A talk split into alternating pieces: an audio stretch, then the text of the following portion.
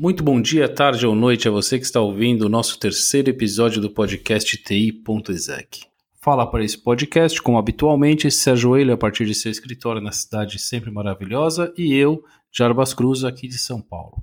Na Ponte Rio-São Paulo de hoje, a gente irá viajar naquele Fusca do primeiro episódio. Vamos falar um pouco de outsourcing, tecnologia, serviços gerenciados e nuvem, e como isso tudo se conecta e te ajuda no teu negócio. Sérgio, vamos andar mesmo de Fusca?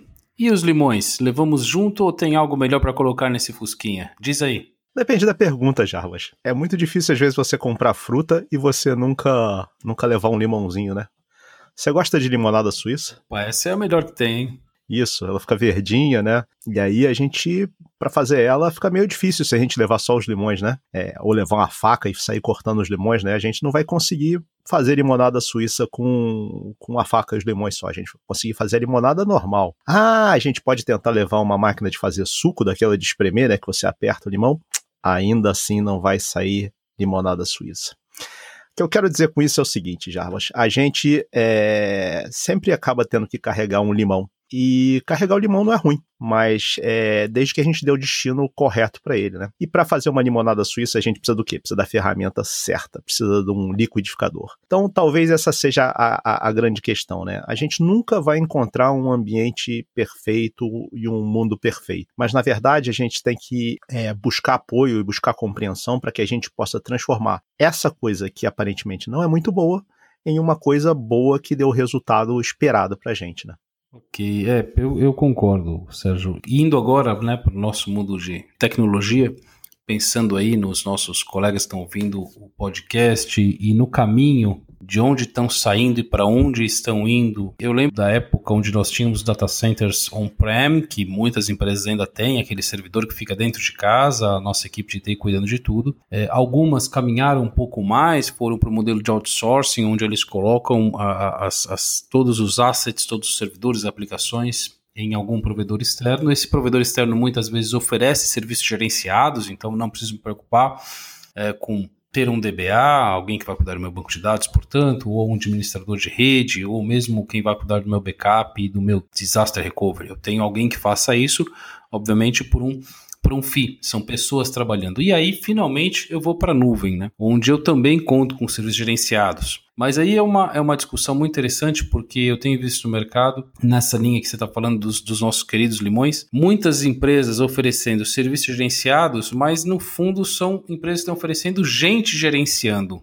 Fala um pouquinho disso, o que, que a gente pode ter de diferenças entre eu ter um serviço gerenciado e me dar um, e vamos discutir aqui um exemplo, podemos falar de qualquer um, ou ter gente gerenciando. Como é que é? Como é que você vê essa diferença? Pois é, ter um serviço gerenciado é, é, é, um pouco assustador, né? E deve ser assustador, porque muitas vezes você não sabe o serviço que você está comprando, né? Então, primeira coisa, para você comprar um serviço gerenciado, você tem que saber que serviço você está você tá comprando verdadeiramente gerenciado, né?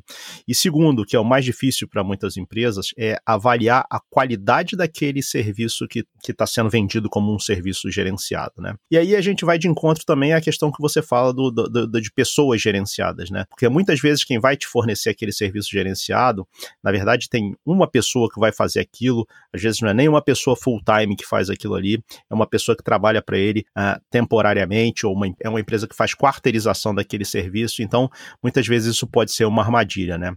Daí você tem que fazer o quê? Você tem que saber, ou você tem que buscar orientação para quê? Para que você contrate certo. Você já reparou, Jarbas, que uma coisa recorrente nas nossas conversas é o quê? É a questão de fazer certo, de escolher o caminho certo, de contratar certo, né? E é aquela história, se você não tem como fazer isso, não tem know-how, não tem conhecimento para fazer isso, aí eu acho que é muito importante você buscar um, um, um apoio externo para as suas, para as suas eu escolhas. Eu vejo, eu concordo com você, eu tenho visto em conversas com colegas de mercado e mesmo em ofertas de negócio e em uma série de, outros, de outras interações que a gente tem com, com os nossos colegas de tecnologia, que em geral, quando você faz esse primeiro passo para a nuvem, o provedor te diz o seguinte: ah, vamos levar as coisas que você tem mais ou menos como elas estão, e, e você contrata aqui alguém para fazer o trabalho de gerenciamento. Obviamente, você, nesse movimento, pode ser uma boa forma de você entrar, mas voltando lá para o nosso primeiro episódio, é pegar o Fusca. Mas você poderia muito bem começar a estabelecer um processo onde você coloca componentes gerenciados no próprio provedor de nuvem. Você vai perceber que você tira a dependência das pessoas e você passa a deixar que o próprio serviço se autogerencie. Poxa, mas aí pessoal que está escutando aqui o podcast fala o que, que esses caras estão falando, né? De pô, colocar coisas e serviços gerenciados. Podemos ter um exemplo muito, muito simples, né? De uma. Sem, eh, vamos começar do, da coisa mais simples que a gente usa, um e-mail, por exemplo. Então a gente está falando de um software Isso. como serviço.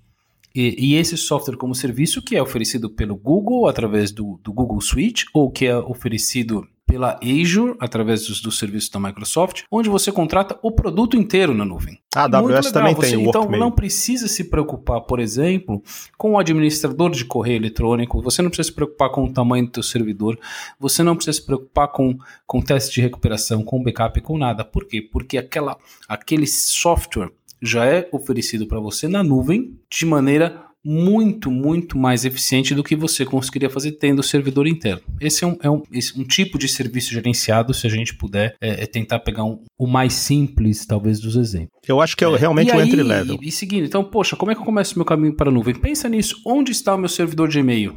Como é que eu faço para eventualmente fazer a, a, a, ida do meus serviços de e-mail para a nuvem. É, além disso, a gente pode pegar um outro serviço que é facilmente também destacável da infraestrutura, os bancos de dados. É super complicado Exatamente. e aí você pode até falar um pouco mais de o quanto é complicado ter DBAs que tenham uma disponibilidade de 24 por 7. Como é que você monta um time? Você vai precisar de 3, 4 DBAs. É, com qual nível salarial, com qual nível de conhecimento para cuidar? Eventualmente a tua empresa tem 5, 6, 10, 20 bancos de dados diferentes, será que vale a pena ter o meu banco de dados na nuvem e contratar uma empresa para gerenciar esse banco de dados ou já utilizar eventualmente uma oferta de banco de dados gerenciado na nuvem? Exato. É, são dois aspectos muito interessantes, Jarbas. Primeiro é a questão do, do DBA, né? É, as pessoas gostam muito de ter assim, ah, eu tenho um serviço 24 horas por dia, né? Um serviço 24 horas por dia precisa de, no mínimo, cinco pessoas, eu diria, tá? Porque uma delas pode ficar doente. Então a primeira pergunta é realmente eu preciso de, de 24 horas por dia, né? E como o e-mail, o serviço de DBA, ele envolve o conhecimento de muitas disciplinas, muitas disciplinas que necessitam ser agregadas para que ele, que ele funcione bem, né? Então, não é um serviço barato ainda hoje, né? Apesar dos bancos de dados seria uma coisa comum e muitas pessoas já dizerem que os bancos de dados relacionais já estão é, já estão ficando para trás, mas vão surgir outros tipos de bancos de dados, como já tem bancos de dados é, não relacionais, os famosos NoSQL, que também precisam de gerenciamento de alguma forma. Menos gerenciamento, mas precisam de gerenciamento. E são casos típicos, né? Você pega bancos de dados relacionais, você tem nos provedores de nuvem bancos de dados relacionais gerenciados. Você pega bancos de dados NoSQL e você tem que são bancos de dados que não são relacionais e você tem serviços que podem ser instalados por você e mantidos por você, como Cassandra, por exemplo, e você tem serviços que são gerenciados, como, como os oferecidos aí pelos, pelos provedores de cloud. Né? Qual é a diferença nisso? Para que você tenha um banco de dados seu instalado lá em uma instância ou numa máquina virtual na nuvem, você precisa saber tudo daquilo ali. Você precisa instalar o banco de dados, saber instalar o banco de dados, você precisa saber fazer backup do banco de dados, você precisa saber fazer recuperação do banco de dados, você precisa controlar como é que está a performance de, de, de, de, acesso aos dados no, no, no, banco de dados, você precisa ter algum, criar alguns indicadores que te mostrem como é que está funcionando o seu banco de dados relacional. Ao passo que, se você está utilizando um serviço gerenciado de algum provedor de nuvem, você passa a ter o quê? Você passa a ter automatização dos seus backups com segurança. Ah, esqueci de falar que você tem que também ficar de olho em todos as, as, as, os updates que o fornecedor do teu banco de dados gera, né, para que você aplique eles. Então, num ambiente de nuvem gerenciado, onde você tem utiliza seu banco gerenciado, você tem o quê? Você tem atualização automática do seu banco de dados de versões, patches de segurança, consertos que vão impedir que os seus dados não fiquem expostos porque você demorou muito tempo para aplicar. Isso não é incomum de acontecer, tá? E você tem gerenciamento do seu backup do banco de dados, tá? Você tem gerenciamento da saúde do seu banco de dados 24 horas por dia, 7 dias por semana. Você tem facilidades para recuperação do seu banco de dados. Isso é um ponto muito importante, porque quando a gente está passando um aperto, está com um problema, a gente precisa ter um caminho fácil e bem documentado de fazer a recuperação do seu banco de dados. E, e um provedor de nuvem com banco de dados gerenciado, você simplesmente vai lá dizer que dia que você, a, a, a, que posição de que dia que você quer retornar e a que horas daquele dia você quer retornar. E ele vai fazer o quê? Ele vai lá, vai levantar outro banco de dados para você, vai manter o seu atual e você depois pode pegar o seu banco de dados atual e jogar fora, porque ele está quebrado, e passar a trabalhar com um banco de dados novo. Ou até, depois de restaurar esse banco de dados em uma nova instância, né, em uma nova versão do banco de dados, você pode comparar com o antigo, fazer alguns ajustes que sejam necessários, ou até decidir que você deve recuperar de uma data anterior ou de uma data mais posterior ao que você estava. Tudo isso com muita facilidade, tá? Quando a gente está falando isso de um banco de dados que você gerencia numa instância em que você instalou o banco de dados, você levou eventualmente a sua licença, você tem que fazer isso tudo manualmente, né? Aí você precisa realmente de um DBA. É aí que você começa a ganhar. Quanto custa mais? O, o, o FII adicional que eu vou pagar para ter isso gerenciado ou um DBA que eu vou ter que pagar para fazer essas tarefas que eu nem sei, na verdade, quando eu vou precisar e se eu vou precisar fazer uma recuperação é do meu tudo, É tudo no é final uma que questão muito, muito conhecida por todo mundo que está tá ouvindo a gente, é uma questão de escala, né? É, obviamente, se você é uma empresa que tem milhares de bancos de dados, você eventualmente precisa de uma equipe para fazer isso. Ainda que você use serviços gerenciados, existe toda uma governança que precisa estar em torno e você vai precisar acoplar isso no teu negócio. Não tem, não tem muita Sim, alternativa.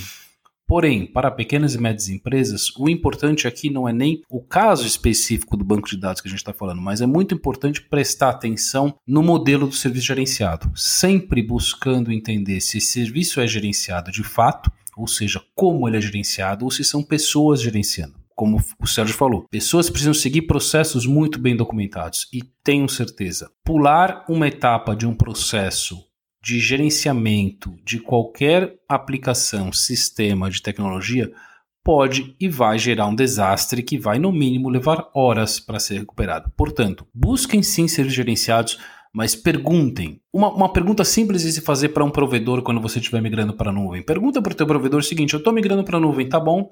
Você vai me criar 10 servidores.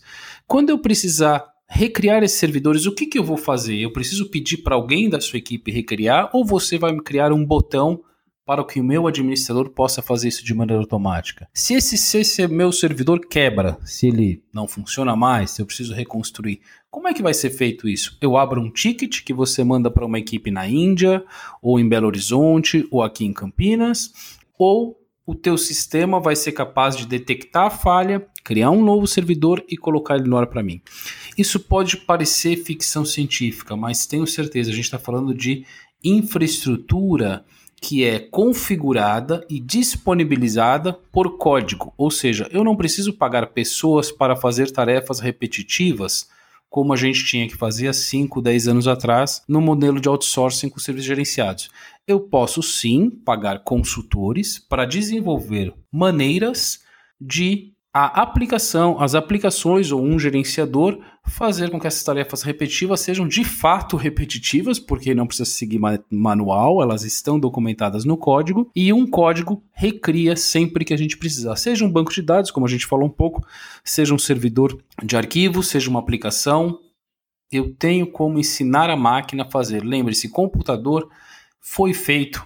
Eu tenho um colega que, que eu conheço há muito, muito tempo, é, é, e ele me dizia o seguinte: Jarbas, eu sou do tempo que quem tem que trabalhar é o computador.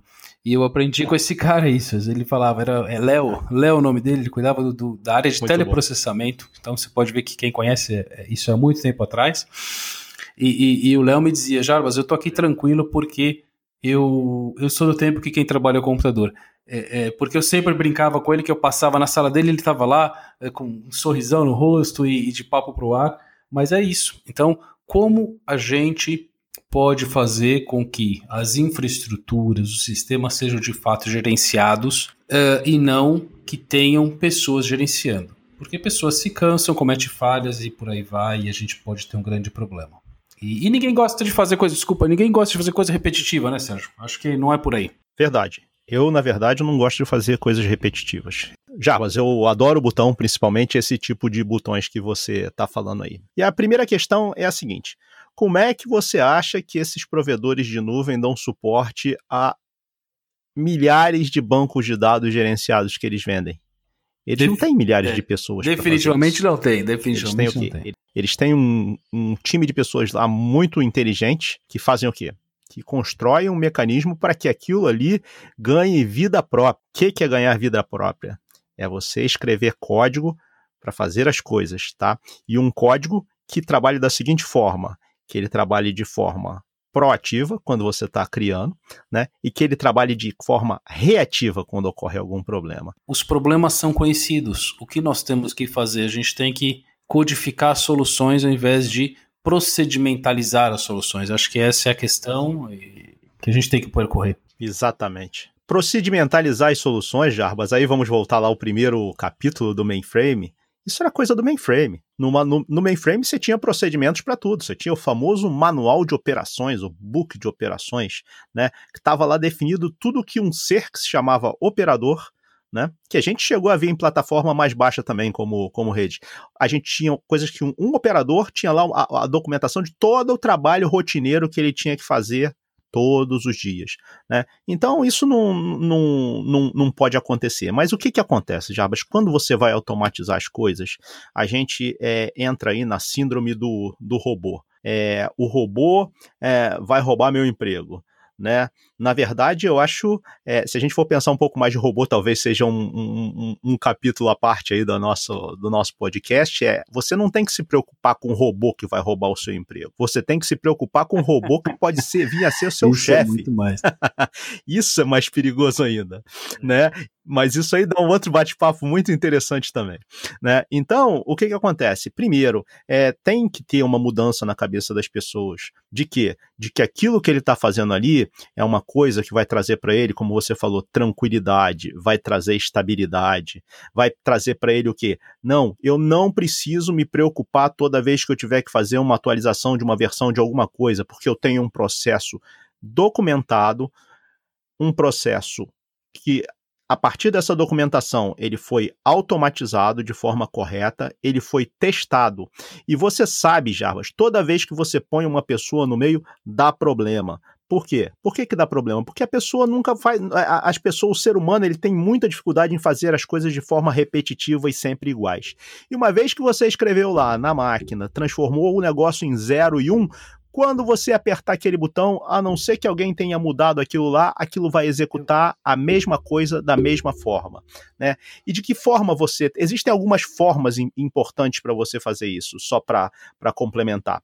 É, e uma das formas desejáveis de que você faça isso é que você sempre renasça todo dia. Então, sempre que surge uma nova aplicação, alguém tem uma boa ideia de criar. Vamos criar um dashboard para monitorar. Né? E, e aí eu sempre vem na minha cabeça a imagem de um. E obviamente eu não estou falando dos, dos, grandes, dos grandes players de tecnologia, eu estou falando como a gente resolve os, no, na nossa vida de verdade, nas médias, pequenas empresas, até em grandes empresas. Então, eu vou lá e tenho uma boa ideia, uma aplicação nova, vamos criar os indicadores que vão mostrar a saúde dessa aplicação. E, e, aí a gente coloca uma pessoa, um analista, né, ou um operador, como o Sérgio falou que nós tínhamos no tempo do mainframe, que vai ficar olhando para o dashboard. Então, quando aparecer algo vermelho, ele tem que fazer alguma coisa. Exatamente, é a mesma coisa do porteiro do prédio. É quando o porteiro do dashboard. 12 câmeras na frente dele, ele vai olhar aquilo com atenção por quantos minutos, pessoal? Por um, por dois, por três, por máximo cinco minutos. Depois ele vai esquecer daquele monitor. E quando der o alarme, ele vai estar tá dormindo e já deu o alarme. Qual é o papel de você incluir código ou incluir gerenciamento por código no teus, no, nos teus componentes de infraestrutura, nas tuas aplicações.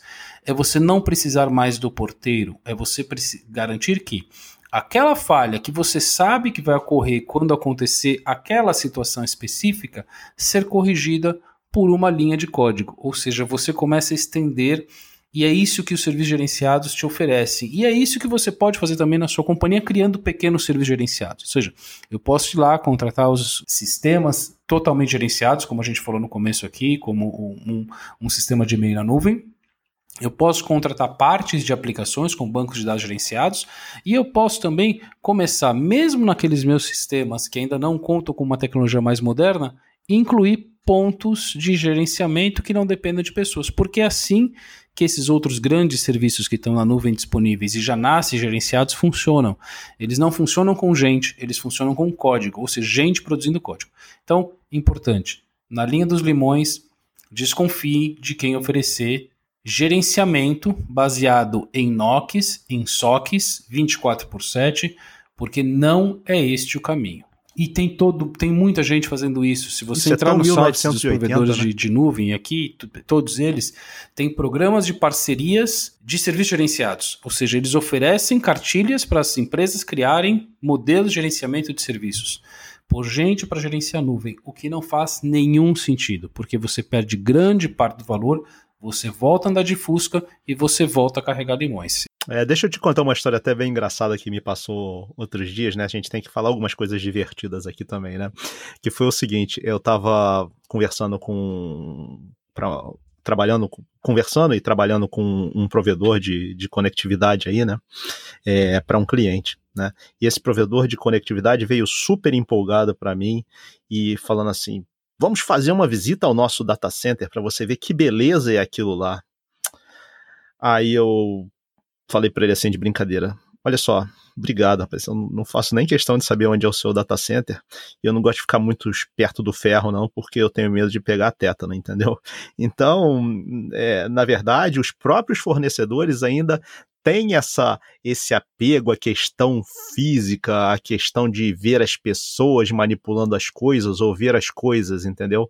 Quando isso não existe mais, né? Então, que, que adianta eu ir lá? Só, pra, só se for para curiosidade científica para ver o que tem lá é, dentro, e, né? E aqui Porque a gente não está fazendo vai agregar ao meu serviço, absolutamente nada campanha contra o emprego, contra operadores, nada disso. A gente só está discutindo sobre como criar organizações mais eficientes. Não. Então, todos nós passamos durante esses anos todos por diversas transformações profissionais. E, e se tem um profissional que consegue fazer essa transformação de sair de um modo um pouco mais procedimental para um modo onde ele começa a codificar. Existem hoje linguagens de programação muito simples e sistemas de voltando a ser. Eu não preciso nem aprender a criar automações para resolver os meus problemas. Eu já vou contratar um serviço novo que já se resolve sozinho. O incrível é que quando a, a, equipe começa a perceber essas coisas, Exatamente. quando o cliente começa a perceber essas coisas, o valor da aplicação gerenciada em nuvem, ele começa, ele percebe que é um caminho sem volta que ele não depende tanto mais das pessoas, das intempéries, das coisas e passa por Exato. momentos mesmo complicados de acesso físico, que é complicado às vezes, veja a situação que a gente está passando hoje em dia. Quem tem soluções em nuvem gerenciadas, seja desde grandes aplicações até componentes que se usa, certamente está melhor posicionado do que aqueles que dependem ainda do acesso físico ao servidor, porque hoje sair de casa se tornou algo complicado. E vai, se, vai continuar, eu acredito que vai continuar complicado por ainda algum tempo, e eu não sei o tamanho do trauma que isso vai gerar depois nas, nas empresas, nos negócios, nas pessoas, o quanto a nossa vida vai mudar depois por causa disso. E quanto ao medo, Jarbas, de perder o seu emprego, na verdade, é, você tem que estar tá sempre faminto é, nessa área de tecnologia. Eu costumo dizer que nessa área de tecnologia ou você rola junto com a bola de neve, ou a bola de neve rola por cima de você, entendeu? Então, é fácil. Vai no Google e pesquisa aí os números, você vai com certeza achar, é, comparando o número de ofertas de, de vagas para desenvolvedores, para pessoas que saibam escrever código, para você ver a quantidade brutal que tem em qualquer lugar do mundo, em empresas de todo o tamanho do mundo. E você pode até tentar fazer uma comparação com infraestrutura, e você vai ver que tem muito mais demanda por código do que por infraestrutura, né? Então, gente, é aquela história, né? Vamos aprender a codificar por quê? É, e esse, Porque esse é uma, infraestrutura é um, tá virando código. Tá ouvindo a gente, tem equipes de tecnologia, vale o bate-papo. Vale perguntar como nós estamos nos posicionando em relação ao uso de serviços gerenciados. Os nossos serviços são de fato gerenciados por terceiros, por aplicações, por pessoas, o que nós estamos fazendo e quanto hoje nós somos mais eficientes do que há dois, três anos atrás, o quanto mais a gente pode ser eficiente.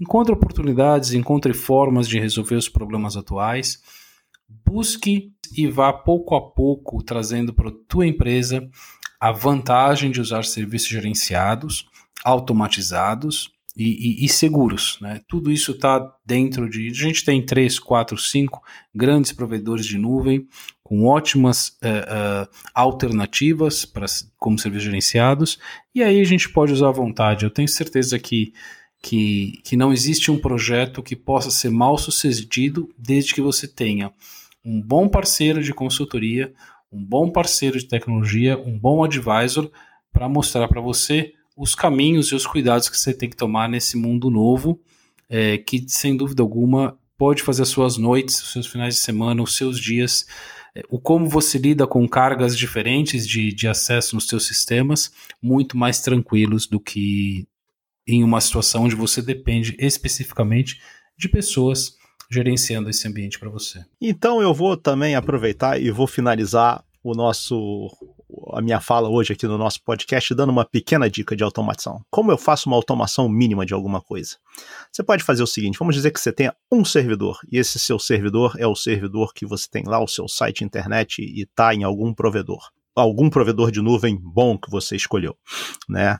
É, dos, de, dos aí de que estão na ponta aí da, da tecnologia e te permitem esse tipo de coisa. Você pega esse seu servidor e você é, liga esse servidor a uma coisa que a gente chama de uh, autoscaler, né? Que é o quê? É o cara que aumenta a quantidade de servidores conforme a demanda. E você faz um macetezinho muito interessante, né? Nesse tipo de configuração de, de, de, de, de serviço, você diz para ele assim: eu tenho que ter no mínimo uma máquina funcionando, é desejável que eu tenha uma máquina funcionando. E aí o que, que vai acontecer? Vai acontecer que se sua máquina morrer, esse processo automatizado vai fazer o quê? Opa, não tem. Eu disse que precisava uma funcionando, não disse? Ah, não tem uma funcionando. Tá bom, então eu vou apagar essa daí e vou, vou fazer ela voltar a funcionar de novo, porque vocês me disseram que eu tenho que controlar isso aqui, eu tenho que ter sempre uma máquina funcionando. Então você já fez uma pequena automatização para apenas uma máquina no seu, no seu ambiente de nuvem, se você está começando aí o seu ambiente. Né? E você não precisa ter ninguém monitorando, ninguém recebendo notificação de bip se aquela máquina está parada, se não está parada. Por quê? Porque se ela parar, ela vai voltar a funcionar novamente sozinha. É, sabe, Sérgio, a gente tinha tá aí combinado o básico do básico do básico de uma automatização. De 20 minutos, mas é esse, de fato, quando a gente gosta de falar sobre o que a gente gosta, a gente se estende. Eu vou, eu visitei há dois ou três meses atrás um, uma grande empresa uh, e onde foram me demonstrar um, um, um serviço, uma plataforma de serviços gerenciados, né, eh, de servidores. E aí eu, eu fui fazer essa visita e lá o, o, responsável pela operação, enfim, mostrando o que eles tinham feito, e ele me disse: Olha, Jarbas, a gente aqui tem essa solução e nós rodamos esses nossos websites aqui, geram e-commerce, e, e nós temos 30 servidores em geral disponíveis. E quando a gente sabe que vai ter alguma grande demanda de compras de produtos, a gente sobe para 50 servidores e consegue atender demanda. Eu falei para ele: Poxa, como é que você faz? Você usa outscaling, como o Sérgio acabou de falar, ele disse para mim, mais ou menos. Eu falei assim, como assim? Diga-me mais. Ele disse, não, é que eu, eu abro um chamado um dia antes para o pessoal da empresa de serviços gerenciados, que aliás era uma outra baita empresa, e aí eles, eles durante a noite criam mais 20 servidores. Eu falei. então, assim.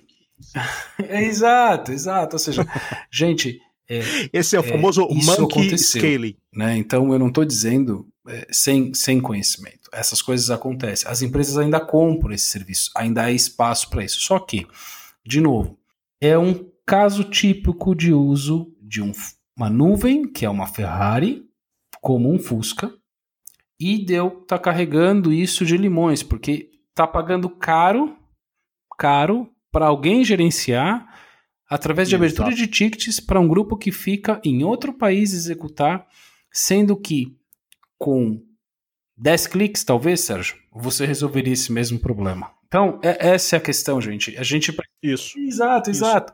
Então, assim. Eu vou, é, eu vou contar e, pior, no próximo né? episódio de um A gente pode fazer com 10 cliques ou com 3 linhas de código, a gente escolhe. Mas a pior coisa é alguém mostrar e dizer o seguinte: nós conseguimos crescer os nossos servidores e nós fazemos isso abrindo um ticket. Não, pessoal.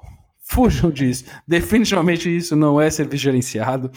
É, é, é, gente gerenciando e gente gerenciando não dá certo. Não dá certo no, no long term, não vai dar certo. É, como o Sérgio fala, a gente faz isso por pura diversão, é um momento que a gente bate papo, não tem nenhum, nenhum outro interesse, é senão conta um pouco para as pessoas da nossa experiência, para que vocês possam fazer é, novas reflexões, novas sinapses, para que tentem pensar diferente, ter um pouco mais de repertório para conversar com as áreas de tecnologia, para que as próprias áreas de tecnologia também, que certamente temos gestores de TI que nos escutam, tenham insights, ou seja, é, é o nosso momento de lazer, é o nosso momento de diversão, que a gente espera que você é, é, é, aproveite disso. Então é, é, é, muito bacana o que a gente está fazendo aqui, porque a gente faz com muito prazer e para vocês todos. E esse terceiro episódio fecha a nossa primeira temporada e que a gente saiu lá do Fusquinha, passou pelos limões, colocou tudo junto e trouxemos aí o Sérgio, como ele falou no começo, essa limonada suíça para vocês, tá bom?